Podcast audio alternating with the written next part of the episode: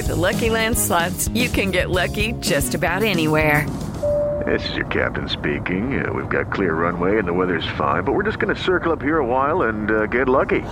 No, nothing like that. It's just these cash prizes add up quick. So I suggest you sit back, keep your tray table upright, and start getting lucky. Play for free at LuckyLandSlots.com. Are you feeling lucky? No purchase necessary. Void where prohibited by law. 18 plus terms and conditions apply. See website for details. Being a parent can be really challenging. Child and Family Resource Network focuses on connecting pregnant parents and those with kids under the age of 5 with free support services to help them on their parenting journey. Everyone deserves someone they can turn to for help with parenting. Visit childandfamilyresourcenetwork.org today. Everybody, welcome on to another podcast talking with some former Gamecock greats. This week we're bringing on Tori Gurley, South Carolina wide receiver for a couple seasons, played on South Carolina's SEC East Championship team. So, Tori, thanks for kind of joining us and talking with us today. Oh, man, thank you for having me. Yeah, no, not a problem. So, obviously, you know, you played ball in the upstate at South Carolina, Rock Hill. So just kind of taking through the process of you deciding to come to Carolina and what ultimately sold you on it. Well, the process was, it was pretty hectic at the time because I was a non-qualifier. Mm-hmm. I was really behind the eight ball academically. And, you know, I was, Coach Simpson was from Rock Hill, South Carolina. Mm-hmm. And I saw the impact he had on the team as well as Jonathan Joseph. Right. And, you know, they sat down and talked to him. And they're like, hey, once you get your grades together, you should come to South Carolina because Coach Spurrier, you know, we got something special going on here. And just sitting back, being able to watch. And initially, when I was being recruited by South Carolina, it was Tyrone Nix and Ron Cooper. Mm. And I never forget when I watched Sidney Rice play for the first time. They were playing against Kentucky. I fell in love with Sidney. Like, I've watched him in high school, but when I was able to watch him in South Carolina, I was like, wow, I can see myself being that type of player. And from there, I really was a Gamecock since day one. And even though I was being recruited by Auburn and Virginia Tech, South Carolina always had a special place in my heart. And, you know, you look at that, I think your first season was 2009. Correct. You look at that roster of wide receivers, and, I mean, it's not a bad group with, you know, you had, you know, you and Jason Barnes and Alshon and Mo Brown and just how hard was it in practice to try to chisel out some time for you to see snaps during games? How hard was that? It wasn't hard at all. Mm-hmm. And the reason why I say that is because I'm a very competitive person. Right. And I believed in myself from day one. You know, I was not, for some reason, I was overlooked, you know, through, you know, Tony Murrell and all the guys at Gamecock Central and Rivals or whoever. They were... You know, they had a lot of other guys that were in front of me, and I use that as motivation. A lot of people don't know this, but my first training camp at South Carolina, I had a depth chart that was over my head. Like, so every time I went to sleep, I would look at the guys that were in front of me. Mm-hmm. And I never forget, each day I was just going through scratching names off the list until I became number one. And that happened, I think, the second scrimmage of training camp. Coach Spurrier came out and announced to the media that I was going to be a starter. So, I mean, just having that type of competitive spirit and drive, I've always been that type of person since day one. But something I had to learn how to do was be a better teammate. Right. And once I was able to learn how to be a better teammate and be just a competitor, we really, I mean, the wide receiver corps was probably the strongest unit at South Carolina at the time because we had some bullies. We had guys that were 6'5", over 200 pounds, and we were playing like linebackers out there. And that was something that we brought to the offensive side of the ball that created opportunities for Marcus Lattimore to really flourish. I mean, we took pride in when Marcus broke through the line of scrimmage, you know, not letting the linebacker or safety touch him. So, you know, that's something that we were great at, and Marcus by far is the best running back to ever play at South Carolina because the workload this guy was doing at age 18 is just unreal. You know, someone 18 years old carrying the ball 30, 40 times a game, and we just took a lot of pride in making sure Marcus got every yard he could get.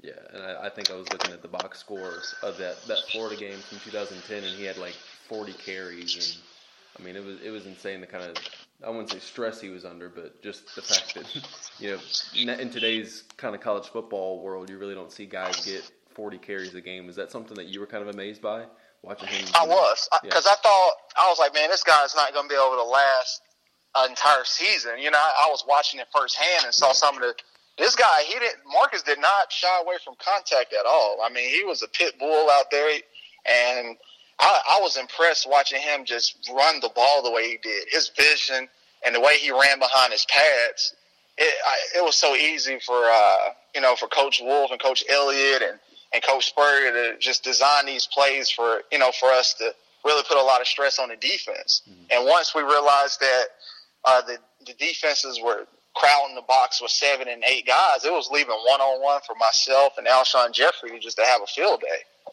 Right, and with you and Alshon and you, two guys that aren't small human beings, was there any doubt when, you know, Garcia threw up a pass that you weren't going to come down with it? Did you ever think that you or Alshon weren't going to catch one of those 50-50? There was never a bad ball. And, you know, a lot of people on television or I guess writers and reporters, they felt a certain way about Garcia, but the things we've worked on in practice and what I've seen with my own eyes with Alshon just plucking the ball out of the air, like I've seen this guy do some phenomenal things. And as a competitor, I didn't want to be outplayed or outworked, so I was working on doing things as well. I didn't have the one-hand catch radius he did, but something I took pride in is in my last year at South Carolina, the ball never touched the ground. Right. And you mentioned Garcia, but just what kind of teammate was he, and how fun was he to play with, a guy that, you know, could kind of make stuff happen that wasn't really scripted?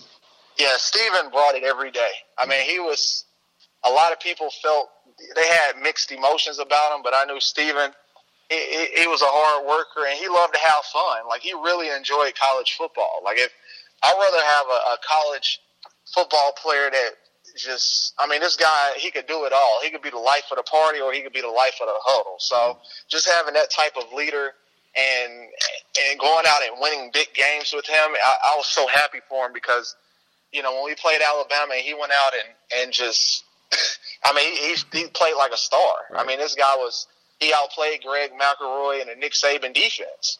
And there were, you know, obviously Marcus had big runs and Alshon made big plays, but that all started with our leader, Stephen, being ready to roll when his number was called. And kind of transition into that Alabama game obviously will go down as one of the best games ever at South Carolina, one of the biggest wins ever. Just what was that like from a player perspective, being on the field and kind of take me through what that was like for you and the rest of the team? Oh man, I can walk you through when Saturday morning we woke up, and I'll never forget, I was watching College Football Game Day with Stephen Garcia.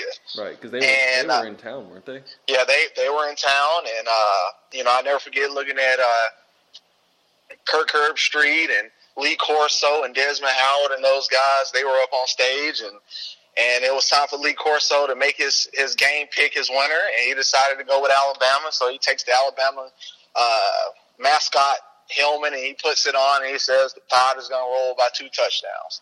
And I'll never forget looking Stephen Garcia in the eyes, and this guy was pissed. I mean, Stephen's like, you know what, Tori, let's go stick it to him. Let's shake up the college football world. Mm. And I just remember leaving the team hotel and looking out of the window and just feeling the atmosphere. You know, I saw you guys playing cornhole, you know, drinking beers, the school colors on. I mean, it was Gamecock pride all over the place. I mean, it really was in full effect. And when we stepped into that stadium and I dressed out, I'll never forget, I looked over there and I saw Nick Saban, Julio Jones, Greg McElroy, and Mark Ingram. And the year before, you know, Mark Ingram won the Heisman off his performance when he played us. Mm-hmm. You know, he had close to 200 yards and 3 or 4 touchdowns. He really played well, and that was like the game that gave him the opportunity to be the Heisman. So we just knew, we were like, you know what, we got something for these guys. Like, no one believes in us, but we believe in ourselves. And that first drive, we went out, and I think we converted on a 4th down, and we went out and scored. Gamecock Nation took over after that. The stadium was so loud that the ground was shaking, and whenever I tried to focus and look ahead, my eyes were moving like rapidly back and forth because it was so loud, and my head was almost pounding. Like it almost became like a migraine type headache because it was so loud and our emotions were so into the game. But once we were able to jump out with the lead and we realized that these dudes really couldn't compete with us because we out-schemed them, out-game-planned them, and we had the same type of depth. Mm-hmm. If you go back and look at that roster from that 2010 season, yeah, there were over 25 to 30 NFL guys on South Carolina's roster. Mm-hmm. Yeah, but and the same could be saying for Alabama, for Nick Saban's team, Alabama, but we had the same type of depth they had. Yeah, I mean, I'm looking at the roster now, and even just on defense, it's Stephon Gilmore and DJ Swearinger and Devontae Holliman and Antonio Allen and Melvin Ingram and, you know, even Devin Taylor then, and on offense, you had Stephen Garcia, Marcus Lattimore, Ace Sanders, Alshon Jeffery. I mean, it's insane. It was over 20 NFL guys. Like I go back and watch whenever they show the classic sports or whatever. Mm. It amazes me to hear all the names being called. And I was like, oh, yeah, I played against him when I was – played against him in college, played against him in the league. So we had the same type of depth, and it really shocked the world, but it didn't shock us because we knew we had something special for that year. Right. And I know in games like that and in upsets against a number one team like that, it can get kind of real later in the game. How did you guys manage that on offense and trying to stay calm through what was, I mean, a really, really emotional game, like you just said? Yeah, it was very emotional, but Steven was in the huddle, and he was cracking jokes. He was like, hey, man, beer's on me tonight, fellas. Like, we had that type of confidence when we were calling plays, getting in and out of the huddle, and we kept looking at the clock. We were like, all right, you know, it's 7 minutes left in the game, 6 minutes left in the game, and let's run the clock out, Marcus. We got you. You know, whatever we need to do, Marcus, you find us. And Marcus, he really didn't talk a lot. Marcus was just, he'll give you a head nod. And I'll never forget just looking at Alshon, he was all smiles. Like, this dude was smiling the entire game. Like, you know how you laugh at someone when you have an inside joke? It was something like that. Like, the joke was on Alabama. Like, hey, we beat you guys fair and square. So, and I'll never forget in practice, a lot of people don't know this, but in practice, Stephon Gilmore and Alshon Jeffery were always matched up when we did one-on-one drills. And Alshon, Steven dropped back through a fade pattern to Alshon, and he tried to catch it in one hand, and he missed it in practice. Mm. And he laughed about it. And I was like, damn, AJ, go get it with two hands. And he winked at me. He winked at me and said, oh, man, I get it in the game. And literally the same thing happened. We ended up dialing up a fade route to Alshon, and he catches it between his elbow and his forearm or something like that. Right. And when we went back to the huddle, he was like, I told you I was going to get it in the game. So there are so many, like, small stories that went into the week. Like, I would take up all your time on your phone or on your camera if I actually told you about it. Like, it's so many small stories, but everything fell into place where we went out and we were victorious. And I just remember Columbia being on fire. We went out and we ended up celebrating like we won a national championship, and that was a great thing for personal experience, but that was a bad thing for us as a team because the following week we had a letdown against Kentucky. Right. And you mentioned going out after. Just what was that night like for you guys as a team celebrating? Oh, man, I don't remember paying for food or drinks like the rest of the year. I mean, everyone was still excited about it. It brought the entire state of South Carolina together in the city of Columbia, and it was just something we all got to experience at home. Right. I mean, those fans, they've waited many years for something big like that to happen, and they ended up giving the school momentum because I think later on in the year in basketball, South Carolina beat Kentucky when they were #1, mm-hmm. and then I think the baseball team ended up winning the national championship. So that Alabama win really just it was a huge momentum swing for the school of South Carolina. Right, and it kind of propelled you guys too. I mean, y'all ended up winning the East that year and go to the SEC title game. Oh yes, like once we beat Alabama, we looked at everybody else on the schedule, and we knew we had the upper hand. And obviously, that started I think the year before we already beat Clemson, so we would just continue to add more wins to that. And I was part of the class that never lost to Clemson. Right. And, you know, that's something I hope those guys could get back and start doing. But, you know, that Alabama win really triggered a lot of things for the university for the better. Right. And now take me through that Florida game. I mean, you know, they jump out, they have that kickoff return on, you know, I guess what, play one. And then you guys end up, you know, outscoring them 36-7 the rest of the way, and Marcus goes for 200 yards, and there's that famous photo of you walking off the field. Oh yeah, that game there. There were a lot of guys on the team sick with the flu. Really? I was one of the players that the flu bug, it hit us because it was I think that game was in November or December. It was in November. Yeah. It was in November, and a lot of guys got sick. It was so weird that half our team was sick, so a lot of guys missed out on practice. And I remember a couple times during special team drills, we had to have like walk-ons and some of the reserves, some of the backups on the starting kickoff team because guys were just out, you know, getting fluids. And when we went down to Florida, you know, I remember I was like, I got to get it together, like. You know, Coach gave me some time to relax and get my body right, but he said, "Hey, when we show up on Saturday night, I need you. I need everything you got." So I just remember going out there, and obviously Florida returned the opening kickoff return, and we didn't feel threatened by that at all because we knew we were like, "Hey, during the week we had guys that were in and out of practice. We just knew once we got the ball on offense and settled down." We was going to be able to grind them out, and that's exactly what we did. Like, Coach Spurrier had a great game plan. We went out and executed it. Like you said, Marcus, he ran the ball. The offensive line got pushed the entire day. We were just pushing, getting a lot of push. The receivers did a great job downfield blocking. Alshon had some big catches. Right before the half, a lot of people don't remember, I ended up making a catch that put us in position to kick a field goal, and I think Spencer Lanning hit one of his longest field goals in his career. So there were a lot of things that went into that game that, you know, we were ready. We were the better team, and it was great to, you know, get that SEC East win. And when we got back home from the flight, I never forget showing back up at William Bryce, and it was close to 40,000 fans outside congratulating us. And, I mean, we were partying. So, you know, it was you know, the theme of that, win big games and party hard, and that's what college football is about, you know, to go out and have those type of memories and then party in a responsible way, because we always are going to remember that. Like, anytime I talk to those guys, those are the stories that we talk about, is the big games and the big wins and how we was able to enjoy it with the fans, because the fans is what – if it wasn't for the fans, we wouldn't be out there. Like, I can't imagine playing a football game in front of – 10 people, but I can't imagine playing in front of 90,000 Gamecock fans. I mean, it's the experience of a lifetime, and it is so much fun. And I'm just happy we was able to do it right there at home for the home team. And you mentioned it a couple times talking about Alabama and Florida about having Spurrier's game plan. Just what was he like in kind of those big games, and how did he kind of handle those moments with you guys?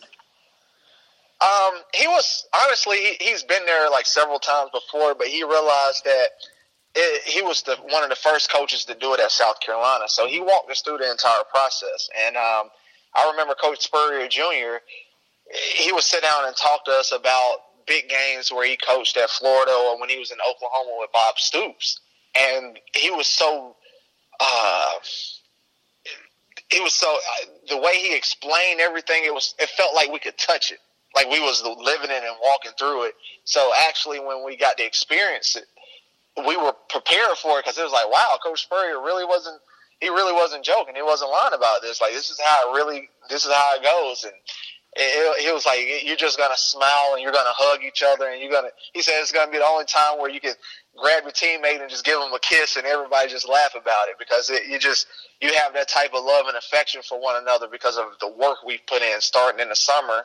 And it falls all the way until, you know, the championship season. And another person that I feel like doesn't get enough credit, but Coach Fitzgerald, our strength and conditioning coach, that summer we were one of the hardest working teams in the country. I mean, guys, we had perfect attendance for workouts. we will show up early and we will stay later. And this coach, it didn't matter. We call him 1, 2, 3, 4 o'clock in the morning. He'll open up the weight room for us. Whatever we had to do to get ahead, that's something we did. And that's stuff I'm starting to see now with Coach Dillman and Coach Muschamp, is they're all in. Mm-hmm. And, you know, and I felt like South Carolina really had a setback when Coach Fitzgerald left, because that same type of blue-collar mentality, it wasn't there. And, you know, and that's when things started to kind of fall behind. But, you know, Coach Fitz, he really did a great job of physically preparing us to go out there and impose our will on those guys. So when we did face those Alabamas, the Georgias, the Tennessees, we went out there and we were able to, pound for pound, we were just as strong as them. Right. And you mentioned Coach Muschamp and Coach Dillman. I know you spend a lot of time around the program. Just what have you seen from them, I guess, in the 2-3 years that they've been here, and what kind of what you've seen from them excites you about the future of this program? I've been around them so much. My national TV debut, I went out and guaranteed that South Carolina would beat Georgia. So that's what type of impression they've made on me, and I don't do that loosely. You know, that was something that I still believe in my heart, because I watched the work these guys put in on a daily basis. You know, this isn't one of those situations where I just show up and watch 10 minutes of somebody working out. Like, no, I've been there from the start of their day to the end of the day. And I can physically see the maturation in the players on how their body is developing, like right in front of my eyes. These guys are getting bigger, they're getting stronger, and they're football junkies. Like they eat, sleep, and breathe football. Like that's all that matters to them is winning. And just being around those two guys, I think the school definitely needed that again, because they're starting to get the type of recruits that fit the scheme. It's not all about the amount of stars. Coach Muschamp know how to find talent. Mm-hmm. Like, if you go look at those guys who were high draft picks in the NFL, a lot of guys weren't 4- and 5-star guys. You know, he was able to find a small safety in Earl Thomas, and everyone knows that Earl Thomas is one of the best safeties in all of NFL. So Muschamp, he has an eye for stuff like that, and with him recruiting the state of South Carolina again and not letting these top players get out and bringing them to South Carolina, you know, that gives Dillman the players he needs to get them right, and for these guys to go out and get big wins on Saturday. Right, and I'm glad you brought up the Georgia comments. Just that was your national TV debut, and you go out and guarantee that. What made you want to do that, and kind of are you still backing those up now that we're 5 years away? I still back that up. I guarantee it. Mm-hmm. Because Georgia, they are a phenomenal football team. Right. But they lost a lot of talent to the NFL draft, like a lot. Sony Michel, Nick Chubb, they're not showing up on Saturday to play against South Carolina. They are on their respective NFL teams. Between those two guys, that's 2,500 yards of rushing and 31 touchdowns. Holyfield and Swift, they're great running backs, but I don't think they're going to be prepared to be in that hostile environment the second week of the season, because I feel like Georgia's still trying to find their identity. Right. They went out and played Austin Peay, and they did what they were supposed to do. They handled business, but now you're getting ready to go on the road and William Brice, and that place is going to be rocking. I mean, Jake Fromm is not going to be able to hear anything. They're going to have to do a lot of – he's going to be in the huddle. I mean, he's going to be at the line of scrimmage, and he's going to have to do a lot of hand signals. He's not going to be able to be in the huddle and talk, because I'm quite sure Gamecock Nation, they're going to show up and show out. Right. And watching and having Bryan McClendon now as the offensive coordinator – he having an entire offseason to know what type of talent he has. There isn't a lot of film for Georgia to pull and to be like, okay, well, Bryan McClendon likes to do this or that. They don't know. They never seen him as a coordinator. He's only been a coordinator for 2 games. Mm-hmm. But we watched Georgia, and I'm talking about as an analyst and the world, I watched Georgia, they should have lost to Oklahoma. Like, Baker Mayfield jumped out on them, and there was so many holes in that defense that – I mean, Baker scored at will. It was just they couldn't stop Georgia's run defense. I mean, they couldn't stop Georgia's run attack. Mm-hmm. And if Oklahoma does that, they run away with the game. And then in the national championship game, I'm sitting down and I'm still watching Georgia. They have Alabama backed up 2nd and 26, and they have a coverage bust. So there are a lot of things in Georgia where it's like, wow, like – everyone thinks just because you made it to the national championship last year that you're going to get back again. And folks don't understand it's hard to repeat in any sport. But in football, especially because the turnover is so crazy. You have graduation and you have guys leaving for the draft. You don't have the same team. But South Carolina, on the other hand, all the players they had last year were young, and now they're just a year older. They're juniors, so they're ready for the big game. And I just feel like it's a great matchup, and I got to go with the home team on that one. Right. How do you think that up-tempo, and I know they didn't show a lot of it this Saturday, but the tempo that we've been talking about and hearing about all offseason is going to really impact kind of getting Georgia maybe out of place? Oh, yeah. Coach McClendon did a great job of keeping it vanilla. Like, that was a base package. Right. There are a lot of fans out here screaming like, woo, I like the offense. He hasn't even opened it up yet. Hmm. There were vanilla plays, vanilla packages. I sat down, broke it, watched the film. I was like, okay. He really hasn't showed his hand yet, so I'm very excited to see what happens on Saturday, because they are going to play at a different pace, and it's going to be a 3:30 kickoff on CBS, so it's going to be extremely hot. I know it's hot in Georgia, but I still think Columbia, South Carolina is one of the hottest places on earth.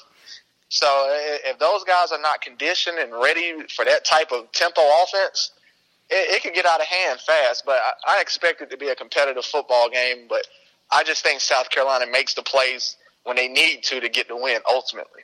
And kind of transition now, I mean, life after football, you spent some time in the CFL and some time in the NFL too, and now you kind of settled in and are doing some stuff with the SEC Network. Just what do you like about, I guess, being an analyst and being able to talk professionally about college football now? I'm a 4-year NFL veteran, got my pension, and went to the CFL. I led the CFL in touchdowns my rookie year, and you know, I just woke up one morning and I started to realize that I'm getting older and my body just couldn't take the wear and tear of a football season. Like I thought I was going to be young forever. And while I was in the NFL and the CFL, every offseason I would go back and work on my classes, work on my undergrad degree, because I did leave as a redshirt sophomore. Mm. Something I knew when I was younger, I can always go back to college, but I can't always play football. So I wanted to max out my opportunity of playing pro for as long as I could. And with that being said, I ended up graduating in 2017. And while I was working on my degree, I was also working on life after football. And I woke up one morning and I was watching Michael Strahan on Good Morning America. And my mom told me, she was like, son, I think you should be on TV. And I was like, Mom, I don't want to do Good Morning America. She was like, no, you need to be on ESPN. And we kind of joked about it at first, and then she was like, hey, when South Carolina needed a representative to speak on behalf of the team, who were they calling? And for the most part, I was the guy. You know, I was one of the favorites that the media would love to talk to after the games, because I was able to give in-depth insight on what you guys needed, content for you to write. Right. Instead of giving you generic answers about, yeah, we're going to work hard and win, I was able to give you a little bit more. And I was able to transition that and parlay that into being an analyst. And I reached out to the NFL, and the NFL gave me an opportunity to go to the broadcast boot camp. And it was over 1,000 guys applied, and they only select 25. And I was selected, and that was done in we did that in Bowling Green, Ohio. And it was 25. Some guys were Pro Bowlers. Some guys were just, you know, starters or whatever, but it was 25 great players. And I got matched up with James Brown and CBS. And when James and I went on air together to do our reps, we had a chemistry that I had with Garcia or chemistry I had with Aaron Rodgers. I mean, we just clicked. Right. And from there, you know, he reached out to a few people, and I was able to get hooked up with ESPN, and I went on the Paul Finebaum show. And, you know, that's thanks to James Wolf of the Charlotte Gamecock Booster Club. James Wolf was another resource I was able to use to get me in this position. So I started out doing reps with the Spurs Up Tour, Will Muschamp. And my first show was at Bank of America Stadium. And I went up there and had the Tori Gurley show. And Coach Muschamp got to see firsthand what type of analyst I was, what type of, you know, how I was behind the microphone. Right. And he was impressed, and Ray Tanner was there, the athletic director, and the word ended up getting back to Harris Fastides, Dr. Harris Fastides, and it was like, let's get Tori on air. And from there, that's when the Paul Finebaum show happened, and, you know, I was ready to go on air and make that guarantee that South Carolina would win, because I've been around South Carolina since Well, for the past 2-3 years, well, literally when Coach Muschamp was hired, mm-hmm. I remember meeting him for the first time. So, you know, I just didn't do that just because. Like, it was a lot of events that led to that. And now, you know, being an analyst is pretty cool. You know, I get to watch the game. I miss playing it, but it still keeps me around it to where it's like I can watch it and be a part of it. And guys still ask me for my help. You know, there are plenty of times I've talked to Debo or Brian Edwards or Jake Bentley where we just talk about life, or they ask me questions about the NFL, and I give them honest answers. So, you know, that's one of those things that I don't take for granted, and I work extremely hard, and I look forward to one day being a Hall of Fame analyst. Like, that's my goal. I didn't get to do that as a player, so I have all my effort and focus into that, being one of the best to ever do it. That's all the questions I have, but we always like to end with kind of a rapid fire. So here are, I guess, just 5 quick questions. Try to give the most honest answers you can. So who was your favorite teammate to play with at South Carolina? Stephen Garcia. Favorite venue, not Williams-Brice, to go play at? Ooh, I would say the Swamp. Playing in the Swamp. Gainesville, Florida. I say good memories from that one, right? Oh, yeah. Best player you either played with or best, I guess, player that you played against during your career? In college or NFL? College. Best player I got to go with, honestly, watching Alshon Jeffery every day, I watch this guy do some amazing things. So offensively, I'm going to go with Alshon, and defensively, I'm going to go with Melvin Ingram, because Melvin is a freak athlete. So watching those two guys on a daily basis, like, it's a reason why they're having phenomenal years in the NFL. It's super athletes. And final one, give us your best Steve Spurrier story. Best Steve Spurrier story? Okay. We're playing against Vanderbilt, and for some reason the ball kept coming to me. And I'm a pretty smart guy. Like, whenever the ball keeps coming my way, I keep counting how many catches I have. So I'm catching. I was like, okay, I'm at halftime. I'm at 9 catches. I'm like, wow, you know, the ball was finding me. So ultimately, I end up going out, and we set the school record. Steven and I, he gave me an opportunity to set the school record for most catches in the game, or tied with Kenan McKinley and Zola Davis. And I think Debo was also in it as well. So I go out, and, you know, I'm like, man, I got to – okay. You know, so the media comes up to me after the game, and they're like, hey, Tori, you know, how you feel about setting the school record? I was like, wow, like, that's – you know, I was just kind of blown away that it really happened. Like, it just – the game was going by so fast, and at the time, like, Vanderbilt has always been our nemesis. Like, for some reason – they play us tough. So we literally needed every catch to win the game. Like, there wasn't like any garbage time catches where I'm just out there trying to stuff the stat sheet. Like, these were like, I had to convert third downs. Mm-hmm. So, you know, we in the locker room, and everybody is having a great time and cheering, and coach gives out the defensive game ball, and he gives it out to whoever on defense. And then I think Spencer Lana had a great day on special teams. So he gives Spencer the game ball, and last but not least, it's time for him to give out the offensive game ball. So he's out there, and everybody's like, TG, you know, it goes to TG. Here, I set the record. Coach Spurrier looks at me, and he gives the game ball to Stephen Garcia. And I was so upset that I didn't get the game ball, but that was a life lesson that it taught me, that you can go out and think you play the best you can play, and someone – might not think the same of it, so just keep working. And that's something that I've always, no matter who give me praise or tell me I'm doing a great job, I just use that as motivation to be like, you know what, I just got to keep working, because it might not be good enough for the next man. And that was a story that, you know, that's what I had to use it that way, to where it was like, I see why Michael Jordan or LeBron James, they never get full of compliments, because they understand they have to keep working. Like, LeBron has 3 titles and people still say he's not the best. Or, you know, Kobe Bryant has 5 titles, and, you know, he's still working to get 6, 7, or 8. Or you know, Michael Jordan or Stephen Curry, you know, right. He's the best three-point shooter of all time, but this guy still, he continues to work. And that's what it taught me firsthand, is that I always need to keep working no matter what. Awesome. Well, that's it. Thank you to Tori for coming on and talking with us today. Oh, thank you. Yeah. No. Some people were made to follow the instructions.